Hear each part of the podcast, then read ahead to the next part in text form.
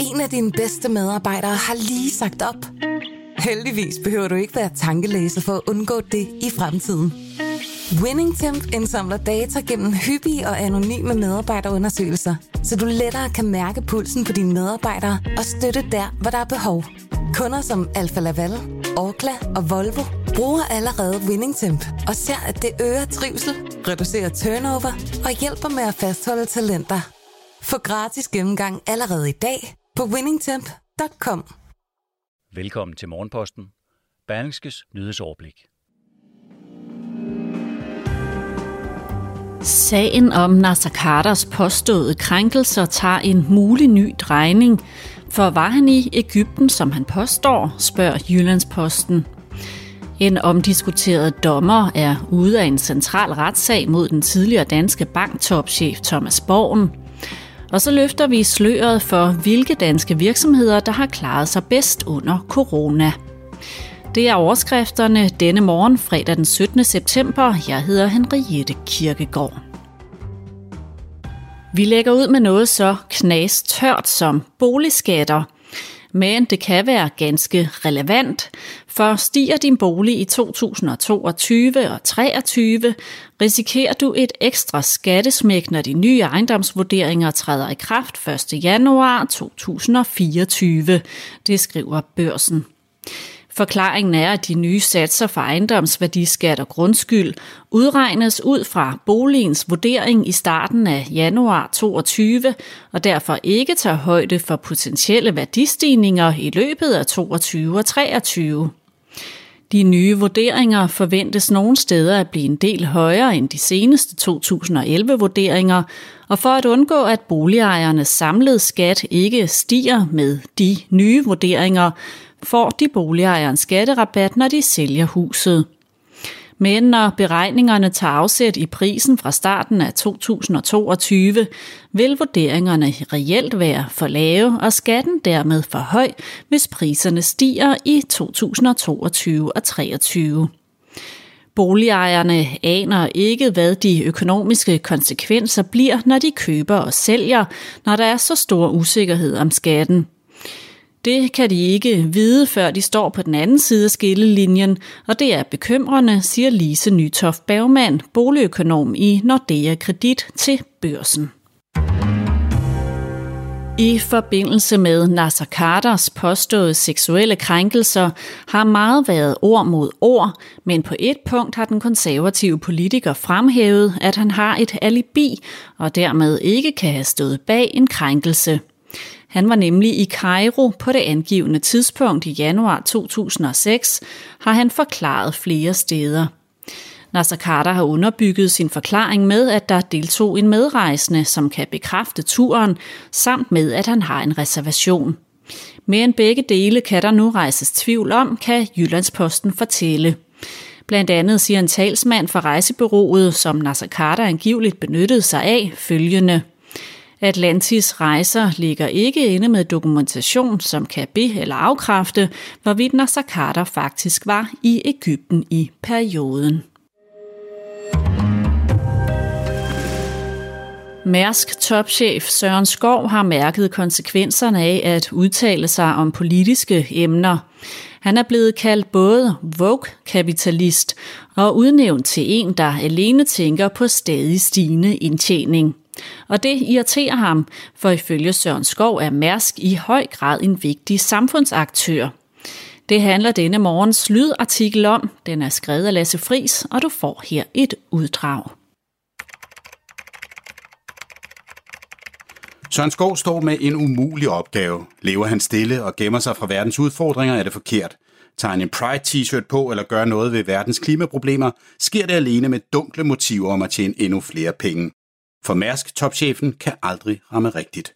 Sådan skal man ifølge Søren Skov forstå en artikel, som Dagbladet Information bragte denne sommer. Artiklen om såkaldt Vogue-kapitalisme gjorde Skov så vred, at han svarede igen i et læserbrev med overskriften Information vil have os til at tage ansvar, men håner os, når vi gør det. Det, at han slår tilbage, er i sig selv et usædvanligt træk for en topchef i Mærsk. Men problemet er ifølge Skov også stort. For han oplever ofte, at der bliver skabt det, han mener er en falsk kontrast mellem virksomhedens hensigter og det at tage samfundsansvar. For Mærschefen er den præmis både usand og uinteressant, lød det i svaret tilbage til avisen. Det er forkert at prøve at skabe en kunstig modsætning mellem virksomhederne og samfundet. Langt de fleste virksomheder i dag, og helt sikkert Mærsk, ser sig selv som en virksomhed, der skal skabe værdi for vores kunder og aktionærer, men også for vores medarbejdere og i det samfund, vi er en del af, siger Søren Skov. Han står i spidsen for Danmarks største virksomhed, der igen i år er øverst på guld 1000-listen, som er rangeret efter omsætning. Berlingske taler med Mærsk-chefen, netop som den store World Pride-parade er blevet afholdt i København og Malmø.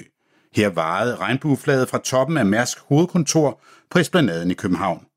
Samtidig kunne Mærsk fortælle, at virksomheden som det første rederi i verden havde bestilt otte kæmpe containerskibe, der kunne sejle på det stort set CO2-neutrale brændstof metanol.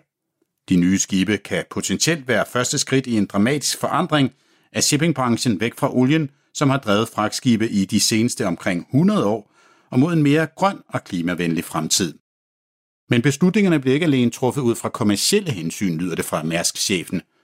Vi har ikke kun et fokus på bundlinjen, og hvis det nogensinde har været sådan, er det for længst slut. Vi kan kun eksistere som en integreret del af det samfund, som vi er i. De irriterer mig, at der skulle være et profitmotiv, hvis vi går med i en Pride. Søren Skovs vej mod at blive en mere aktiv politisk aktør følger den sti andre topchefer har taget rundt om på kloden de senere år. Senest kastede striber af virksomheder sig i sommer ind i kampen for LGBT plus bevægelsen. Du kan både lytte til og læse resten af artiklen på berlingske.dk. Når retten i Lyngby i den nærmeste fremtid skal tage stilling til et søgsmål mod den tidligere danske banktopchef Thomas Borgen, sker det med en anden dommertrio end oprindeligt planlagt. Domstolen har noget utraditionelt i sidste øjeblik valgt at pille en af de tre dommere, Søren Holm Seop, af sagen. Det bekræfter retspræsident i Lyngby, Elisabeth Mikkelsen over for Berlingske. Ifølge hende skyldes udskiftningen den massive bevågenhed, der har været om Søren Holm Seup, efter han fungerede som retsformand i sagen mod Morten Messerschmidt. Efter dommen kom det frem, at dommeren havde liket et opslag på Facebook af den tidligere venstreminister Søren Pind, der i et opslag havde kritiseret netop Morten Messerschmidt.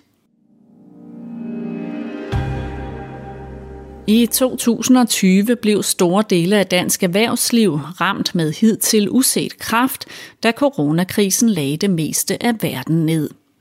Det har sat sine tydelige spor på Berlingskes guld 1000 liste, hvor Danmarks største virksomheder er rangeret efter omsætning.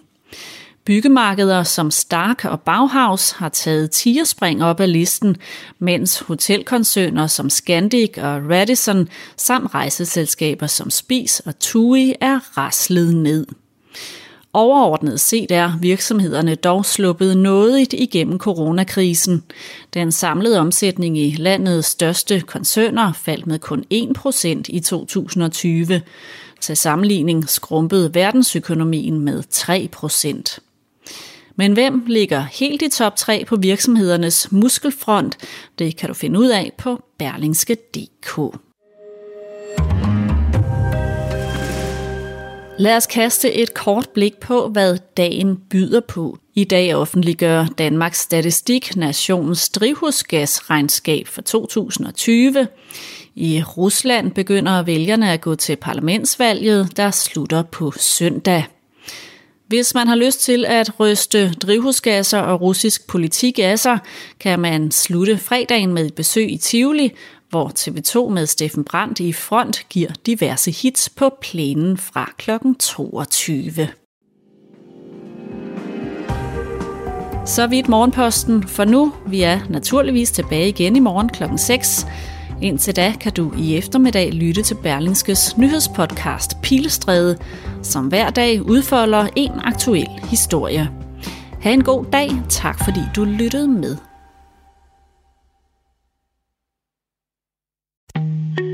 En af dine bedste medarbejdere har lige sagt op. Heldigvis behøver du ikke være tankelæser for at undgå det i fremtiden. WinningTemp indsamler data gennem hyppige og anonyme medarbejderundersøgelser – så du lettere kan mærke pulsen på dine medarbejdere og støtte der, hvor der er behov.